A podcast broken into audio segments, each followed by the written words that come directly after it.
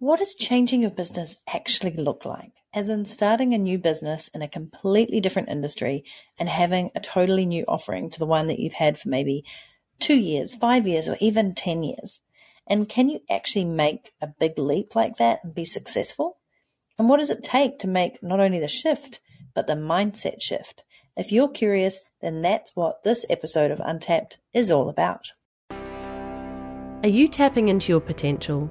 Are you then taking that potential and turning it into a purposeful and profitable online offering so you can impact more people, share your skills and expertise, and make a dent in the world? And are you doing this while living a life that fills you with purpose, happiness, and opportunities for growth? This may all sound too good to be true, and I am telling you it isn't. These are the big questions that I seek to answer on the Untapped Show, a podcast for go getting humans who know that more is possible for them in life and who want to make real changes and live up to and beyond beyond their human potential. In this weekly podcast, I share nuggets of wisdom on how to do this, combined with inspiring interviews with everyday humans who are doing this right now so that we can all learn from each other. I'm your host, Natalie Sisson, a best selling author, podcaster, blogger, lifelong learner triathlete and lover of handstands, and who took her humble blog back in 2010 and somehow managed to turn it into a multiple six figure business by creating different revenue streams based around my skills, talents, and knowledge. And I know that this is possible for you too. So every single week, that's what you're going to hear here on this podcast to give you inspiration, motivation, strategy, and tactics to do this for yourself and to lead a purpose driven life. So let's dive in to this week's show.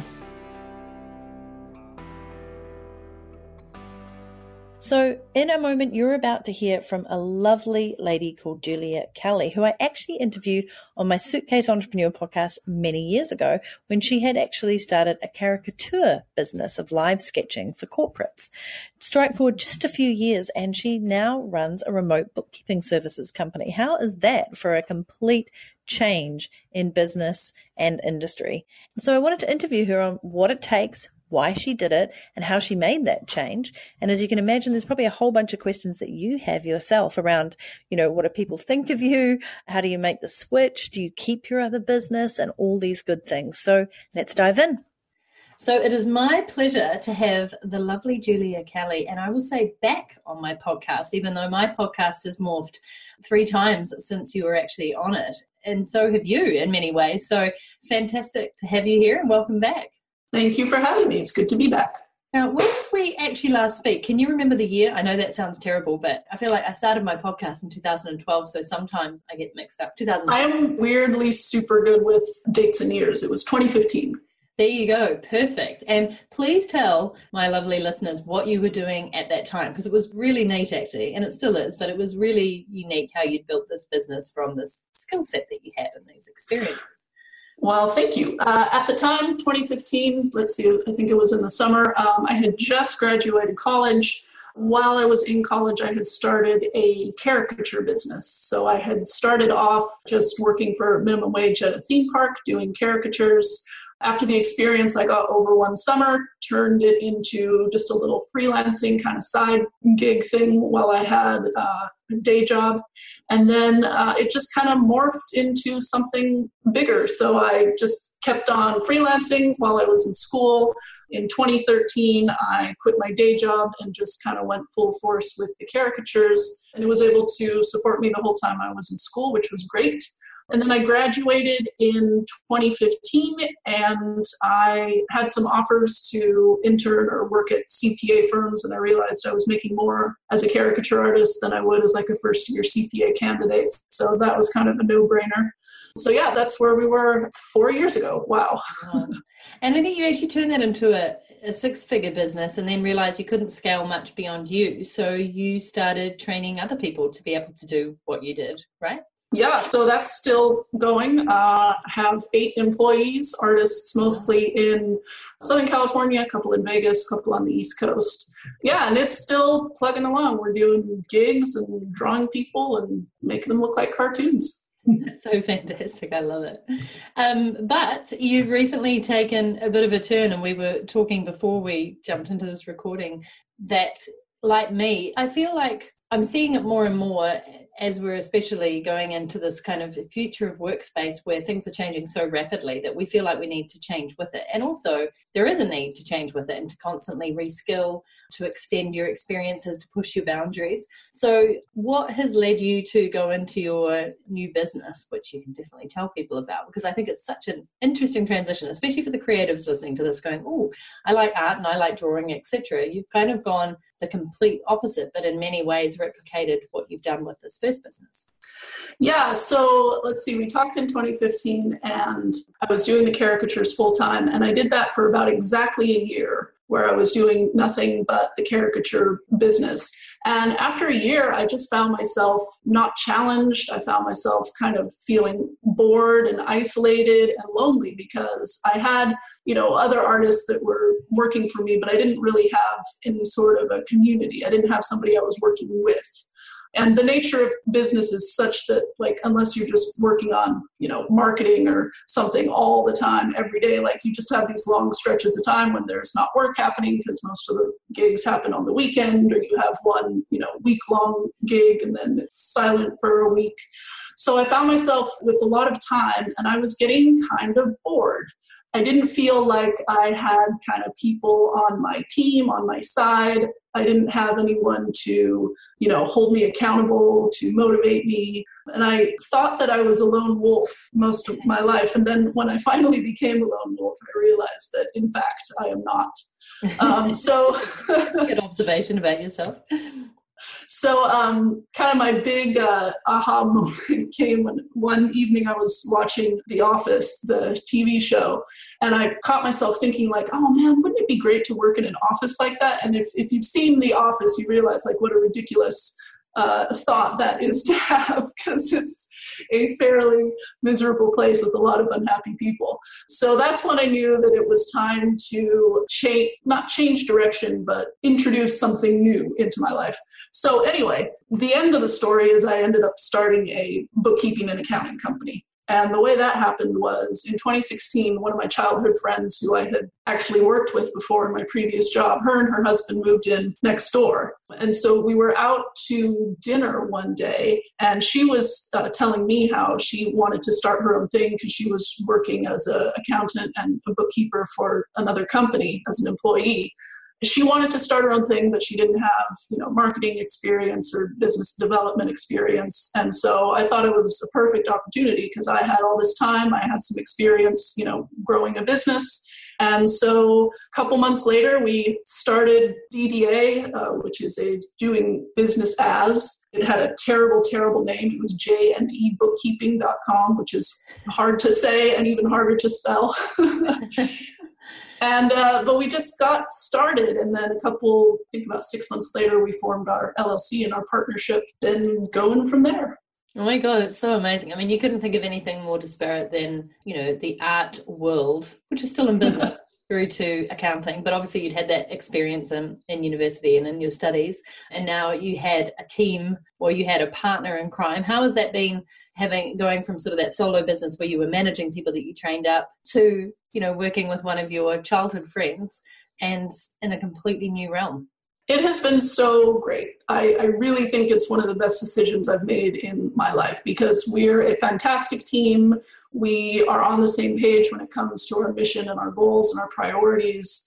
Uh, I can't think of a single time where we've had any sort of a substantial disagreement about where the company was headed. And now we have four employees. They're all, uh, one of them is here in the office, and the other ones are remote. And now we have a team, and it's just so fantastic. You know, we do Christmas parties together, we go sailing together. I'm just surrounded by really awesome, wonderful people. And you realize that well, at least I did. I'm just much happier when I'm in a sort of traditional type of work environment. I find myself a whole lot more productive. Mm, yeah, we were having that chat. Is that your office I can see mm-hmm. yes. on video because we're on video for those listening. Um, yeah, and it must be so neat. And you've actually created your own office, but funkier and cooler and not like the show. And you come into work and you're able to do that together, but you're also able to work, I'm sure, remote flex from cafes, wherever you want, really. But it's the point that you have that environment and you have actual team members there with you in person and the other ones remote, which is so neat. How are you finding the shift I guess, of skill sets and, and how are you scaling this business? Because I imagine that with bookkeeping, it could become quite, you know, dependent on the clients that you have. So you talked about visions and goals that you're on track. What are your plans for making this scalable without being burnt out? Yeah. Well, the wonderful thing about you know having any sort of a business in today's internet age is that technology makes it so easy to do more with less. So i have no coding skills. I have no you know website building skills. So but you're allowed to or you're able to kind of piecemeal all of these different solutions together to allow you to do awesome stuff. Like we use you know all kinds of shortcuts and zapier hacks or zapier i'm sorry. Uh, you know shortcuts and processes and uh, ah, sorry i'm like no it's all good. I call it um, zapier as well even though there's apps so that's no that's perfect. Just go back on that one thing and we'll just um, yeah say that again because that was perfect I'm sorry, what was the question again? Oh, just that you said, well, you were just saying we have all sorts of hacks. So you're using different tools and technology and integration. So maybe just start from there. Oh, sure. And I think it was, you were talking about how technology has just made it super easy right. to be able to scale. Yeah. Gotcha, gotcha. Okay. So we have all these types of different hacks that we use. We use Zapier, we use, you know, QuickBooks Online, and all of these tools that that make it easier to do more with less. So we we have a pretty good team here. We have three remote bookkeepers. We have kind of a intern function person who who comes in. We have an office manager, and I'm pretty confident that we can scale revenue quite a bit without having to increase our workforce. Of course, it's always a work in progress to figure out how to be more efficient, but that's just the great thing about there's so many tools and APIs and hacks and programs available that allow you to do that nowadays, which is pretty awesome. Yeah, it is amazing actually. And my next question to you is given that you're in a new area and you're in this, I assume that your clients are, or actually, I shouldn't assume, are you dealing with small businesses, entrepreneurs, freelancers, or are you going for more corporate clients and kind of becoming their, their financial arm in their business? Who's your target market? Yeah, so we've actually had some uh, difficulty kind of nailing that down. So far, we don't really have a niche. So our clients range from you know, YC Combinator startups to small little marketing agencies to speakers and trainers. Uh, I'd say generally in the small business category, and they all have to be using QuickBooks Online because that's what we use. But you know, we've tried niching down to okay, we're just gonna you know market to coffee shops, we're just gonna market to this and that. And so far, maybe I just haven't hacked it yet, but I've just found that our clients just kind of tend to come from everywhere. And at the end of the day, accounting is accounting, no matter what the business is. So we haven't exactly found our niche in terms of industry, I think we've definitely found our niche in terms of the type of people that we like to work with. They tend to be technology focused, technology savvy, the ones that allow us to do our jobs without, you know, thinking that just because they know how to use QuickBooks, they know how to do accounting, because those are not the same things. Mm-hmm. So yeah, it's I think it's definitely more of a attitudinal type of fit than a particular industry that we've kind of niched into. Yeah, and I think that's a really beautiful point that you've made there because there is a lot of pressure, or I at least talk to a lot of my customers and clients about understanding a niche and not going so far wide that you're serving anybody and everybody. But what I really like there is you've kind of rolled out who's your ideal customer, and that was a book that I wrote many years ago. Um, is you know really understanding who your red carpet customers are, the ones who treat you well as well as you treat them, who let you do your job, who understand that you're the expert here, who value your services and the solution that you're giving. They don't try and mess or interfere with that. And the biggest point that you put there in this case for you is that they're tech savvy. They get it. They want to work with, you know, accountants who have all the online tools. They're not sort of based in history using archaic things and tons of paperwork. So I like that it's more about the client and who they are and the purpose and the impact that they're trying to make in their business. And you get to then stand behind them and, and help them do a better job. So that's just a good little differentiator for those of you listening in who might be struggling with this. And, and narrowing down a niche can be so so difficult for people to do. I do think it serves a purpose, but as you were saying with accounting, almost every single person needs it, whether it's for personal accounting or business accounting, company accounting. So, yeah, it's all about the people for you, I'm sure. Uh, one thing I'd love to know is so I've been delving a lot into the future of work and skills that are going to be relevant in the future and industries that are going to be affected by technology and automation. And the financial services is a really interesting one, as I'm sure you know. And a lot of accountants are feeling the pinch a little bit because in many companies they're starting to be replaced by smart systems, by technology tools, and AI. But where the value is seen in the work that you do is in the actual advice that you give and the financial advisory role, I guess. What are you seeing in what you're doing, or are you nervous about that, or seeing any sort of areas where you feel you will always be valuable as a human being to your clients that can't be replaced by technology? Yeah, that's a great question. It's definitely on my radar. I am thinking of ways where we can become more immune to automation because the robots are just going to get more and more effective. And if your work is robotic, that means you're going to become less and less effective.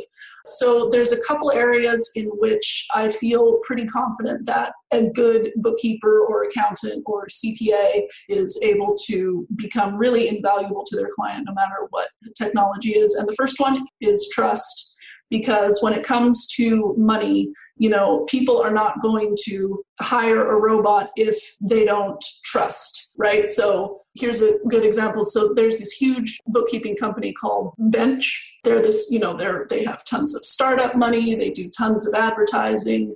I'm not really worried about them because they're a technology focused company, which means that the solutions that they do for their clients because they're so huge and because they're on such a large scale, those solutions have to be technology driven. Now with a company like us, we are people driven. So the type of client that would go to Bench is going to be completely different from the type of client that comes to us. My clients are emailing and texting and calling. Some of them just need hand holding mm-hmm. if they're, you know, worried about their bank balance or they're worried about this check didn't go out or not. So we we really do give them white glove service that I don't think you're going to get with a company that is just super focused on the technological aspect of things. And it's also personal relationships as well. So as we get a personal relationship with our client, they come to trust us more and more and they hand off more and more functions to us. So, you know, we might start doing just the bookkeeping and you know closing up everything at the month end but i would say probably you know more than 50% of our clients as we've had them over the years have handed off more and more things to us bill pay, invoicing, cash flow analysis, forecasting, right? These are all things that, you know, you can kind of piece together with technology probably, but I feel like we just become such an integral part of the running of their business that I'm I'm not really worried that we're going to be replaced by machines anytime soon. Yeah, and that's a perfect thank you for pointing all those things out. At the end of the day, there's going to be people who are super tech focused and just want it streamlined and done, but there's always going to be that human to human contact and connection that is irreplaceable. Even when technology becomes super smart and you can talk to a robot as if it's a person, I still think, you know, there's the qualities that are uniquely human, like empathy, creativity, intuition, that and even an imagination that you're going to be able to deliver that AI, for example, might not be able to think so imaginatively about a position they might be in. And we're seeing here as well, by here, I mean, in New Zealand, the banking industry, a lot of the banks are starting to realize that their tellers, you know, who are often a customer facing role and doing a lot of the admin are actually going to become more financial peers and advisors. So when people walk into banks here, they don't look like banks anymore. They look like co-working spaces, cafes, and there's, you know, a couple of people milling around, hey, what do you need? And then they might usher you to not even a desk, but just like a booth or a pod. It's fascinating. It's cool. It's like a totally different space. Yet people still go into banks because they still want that interaction. They want to know, as you said, that they trust the person that things are going to be handled. And it's just interesting to see the face of those roles going from what was almost more automated before, like here's the information, I'm typing it in, even though I'm a person typing it into, actually, I'm here to have a chat with you and understand your financial situation and see how I can help. So it's really cool that you're thinking ahead in that space because I do feel I was just having a fantastic chat in last week's episode with Frances Valintine, and she was talking about how she's going into companies and there is a certain demographic of leaders and managers who are sitting there kind of with their arms crossed and going, you know, this isn't going to affect us, or we're kind of above this, or, you know, it's in the future. And they're going to be the ones left behind in, in a very, very short space of time. Yeah, it's absolutely something that I think about a lot. Like, I certainly don't think the art industry is immune to it by any means. We're always having to think of more and more ways to be one step ahead of automation. And the fact of the matter is, that's what you want to be. Like, if, if you can be replaced by a machine easily, you need to take a good hard look at the services that you're providing because if you can do better, if you can become a more integral part of your clients' you know solutions if you're just kind of doing rote monkey work yeah i mean it makes perfect sense that, that you would be replaced by technology so definitely something we think about a lot that's awesome to hear. And hopefully, those listening in are thinking the same. So, I've got a question for you because you mentioned that in your first year of running your caricature business, that you got bored, there was less challenge. Um, you created a system around it, you knew it worked, you knew people needed it do you feel that in the new business that you've created with your friend that because there's more complexity and there's a range of clients who all have different needs and are wanting different things from you that it's more exciting or it feels more challenging to you? Do you feel that it's got that complexity and challenge and future growth kind of aspect to it that makes it something that you're going to be in for a lot longer well, I'll tell you what the most exciting aspect of the business is, and this is why I knew I was never going to grow the caricature business very huge, is because the caricature business does not have a recurring revenue model built into it.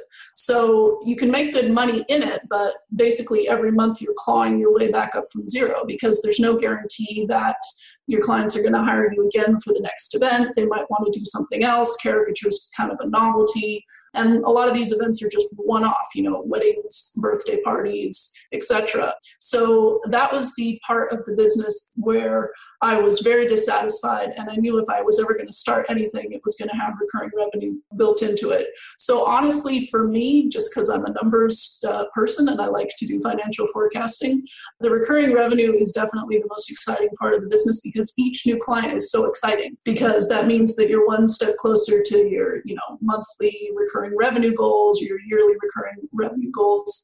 So, that's definitely the main appeal of a business like this for me. And then I am a numbers person. I love accounting. It's actually tough for me to step away from doing the work in the business to working on the business because I enjoy it so much. Mm, interesting. Do you still do any drawing? I know it wasn't always like a passion for you, but do you still do any of that for having some mindfulness time and tapping into another area of your brain and just because I know that there's that left and right brain thing where you know different ways in which you can access it. Do you still do any drawing sometimes just to when you're in a creative zone? Well, I definitely still do. Uh, I still do gigs for okay. sure. So I do. I do caricatures. I just did a gig for my neighbor last week. We're going to Maryland next month for a big four-day event to be doing a bunch of digital caricatures. I don't do it for fun anymore because doing caricatures feels like work. What I do for fun now is I sculpt. So I sculpt busts, figures, all kinds of different stuff. That's like my happy me time. Wow. Uh, so I think a lot of people must be listening going, hang on a minute, how do you do all this? Do you mind sort of giving a breakdown of, of how you spend your weeks um, across the businesses and across the things outside of work that, you know, make you you? Mm-hmm. Yeah, I mean, it helps to not have kids. I'm just going to say that.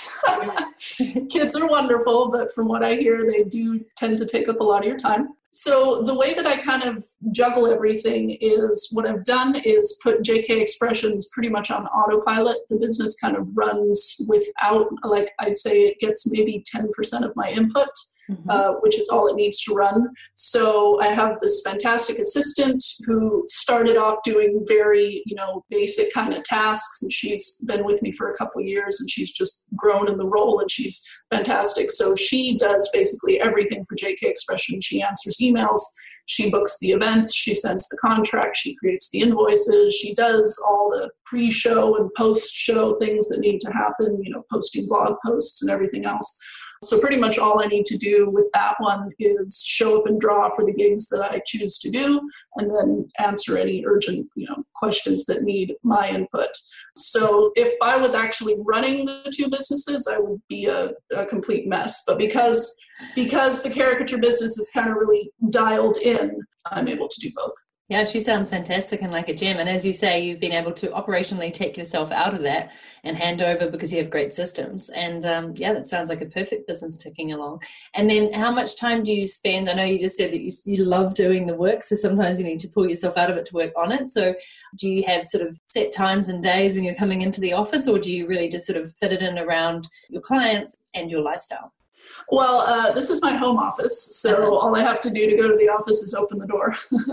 um, I definitely could improve in being more structured in how I do the work. You know, I'm, for instance, I love the idea of just having a day or you know a couple mornings a week where you're just going to work on marketing or you're just going to work on you know some sort of growth aspect of the business. I'd say that's definitely my weak point is letting my inbox kind of run my life and using it as a to-do list instead of your actual, you know, long-term important but not urgent goals.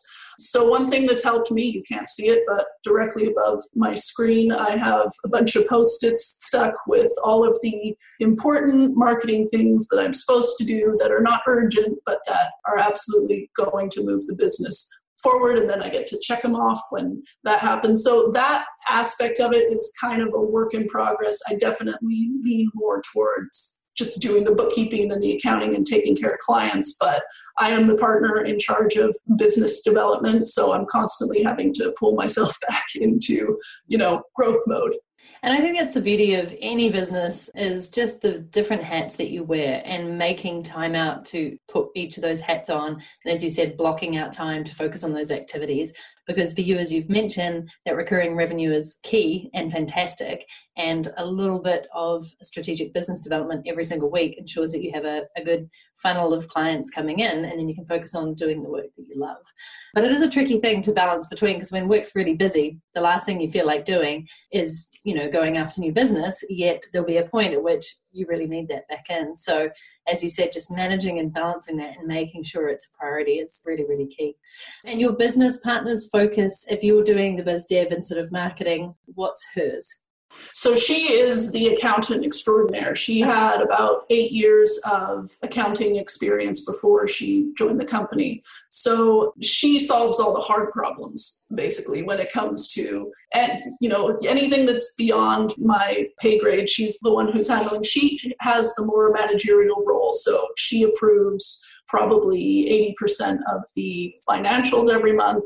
She keeps on top of all the deadlines. She makes sure that everybody's questions are being answered. So we have over 40 clients. So it's a uh, it's pretty much a full-time job for her to just make sure that everybody is you know happy and the financials are correct. So we've had a couple uh, part-time bookkeepers for the last year. We just last month hired our first full-time 40 hour a week hire and mm-hmm. it has been fantastic Yay, I bet. Oh my gosh, how exciting. And what, what's your longer term vision, just for people listening? Because I think, you know, you started this off, you had a conversation over dinner, you just launched into it, it's growing and growing, it's great. What's your longer term vision with business? Well, I am really excited about hitting seven figures. That would be absolutely fantastic. And we definitely have a, a plan and a goal to get there. Growth at all costs is not something that my partner and I are interested in. We're both very aligned on client satisfaction and happiness comes first and we're happy to you know grow a little slower than if we were to just go all out and get a bunch of clients all at once and then have a big churn rate and have everybody be unhappy so i'd say definitely growing at a rate in which we are able to keep our clients very happy and make them raving you know fans of us is definitely the goal.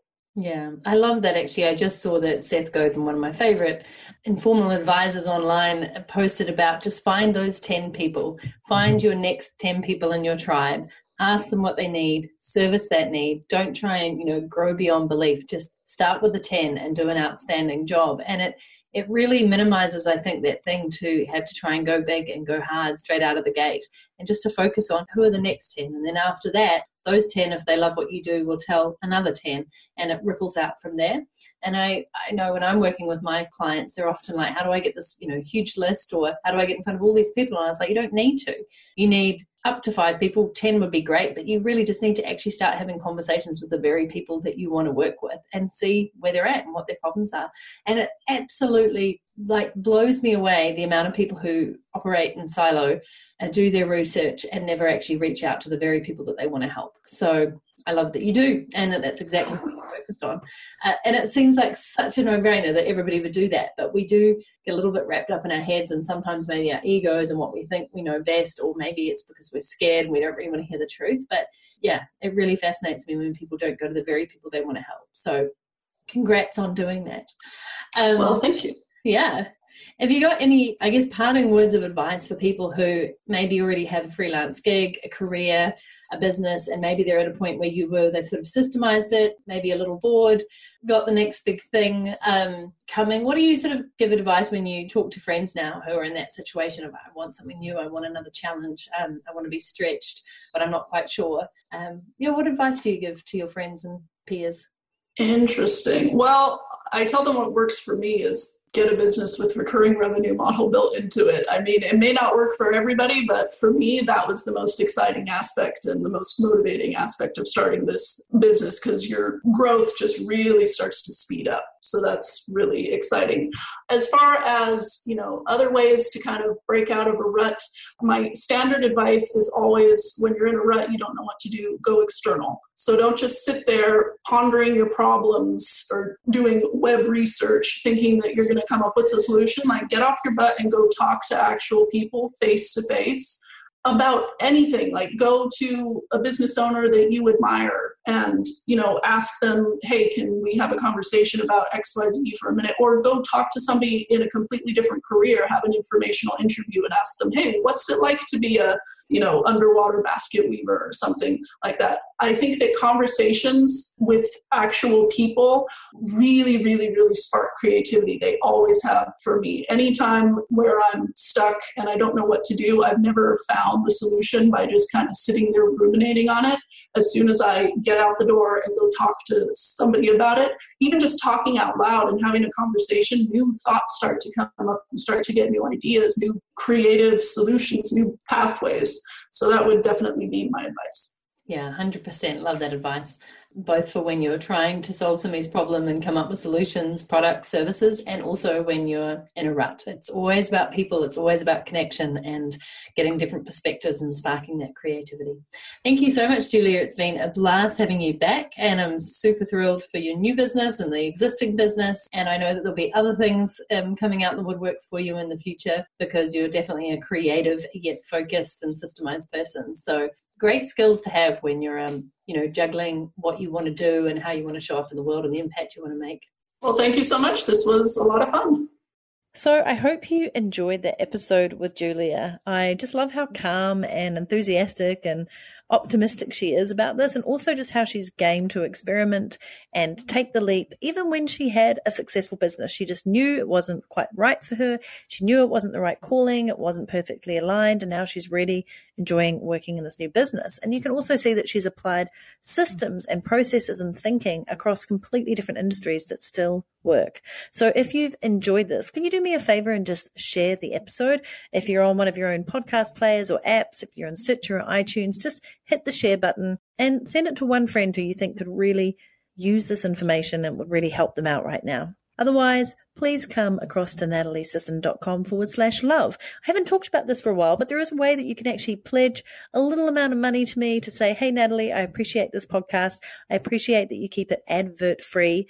And I haven't been talking about that at all, but actually any amount of pledge that you make on there, monthly or one off, is, is going to go straight back into this podcast, to my team. It's going to go to getting better guests on the show, to delivering more of the content from it in different ways to you. And it's just really helpful and appreciated because, you know, I fund this podcast. And if you love it, you can have a little say and contribute to it as well. So that's nataliesisson.com forward slash love. You know what? I'm going to type that into my browser right now and make sure that that is true. Fingers crossed. Oh, yeah, it is. Awesome. You'll even see a little photo of me being thankful for you. Uh, you know what? That landing page could do a lot of work. So why don't you go to it and tell me what you'd prefer to see on there and what you'd love to see? Um, it is supported through a really cool app called Press Patron who support great content creators and independent journalists to produce more awesome work. And I'm an investor of Press Patron. I really believe in them. They're a New Zealand company and they support independent journalism. And I think they're doing a fantastic job. And they're basically allowing these cool sites around the world now. They started off in New Zealand, but around the world to be able to pay their staff team, their writers, these journalists, rather than have to rely on any advertising and people who want to see the content and appreciate all the hard work that goes into putting out content and podcasts and articles and research and white papers, you name it.